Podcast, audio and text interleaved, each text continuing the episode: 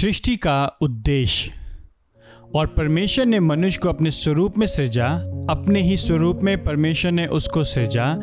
उसने नर और नारी करके उनकी सृष्टि की।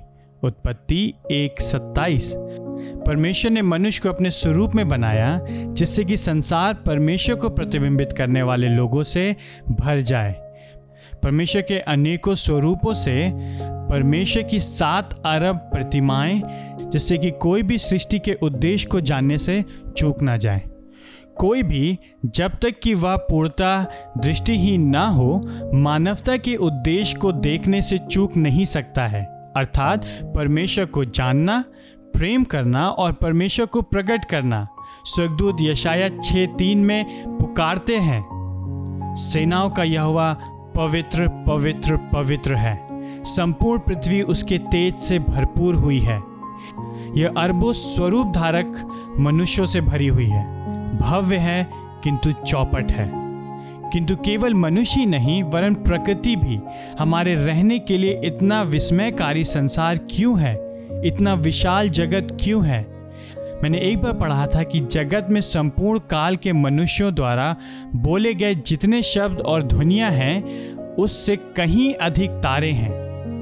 इतने अधिक तारे क्यों हैं? इतने विशाल, इतने उज्जवल, इतनी अकल्पनीय दूरी बाइबल इसके विषय में बड़ी स्पष्ट है। आकाश परमेश्वर की महिमा का वर्णन करता है।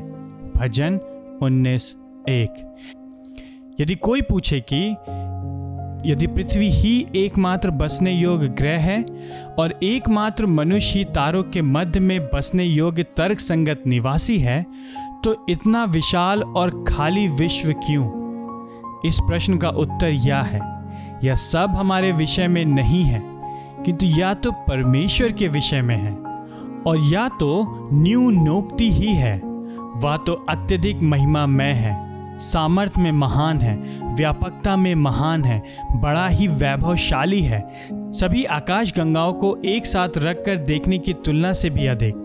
एक बुद्धिमान व्यक्ति ने कहा था कि संसार एक मूंगफली के समान है, जिसे परमेश्वर अपनी जेब में रखकर घूमता है। परमेश्वर ने हमें उसे जानने और उससे प्रेम करने और उसे प्रकट करने के लिए बनाया है। और इसके बाद उसने हमें संकेत दिया है कि वह कैसा वृहद और विशाल है, और उसने यह संकेत हमें संपूर्ण सृष्टि के द्वारा दिया है।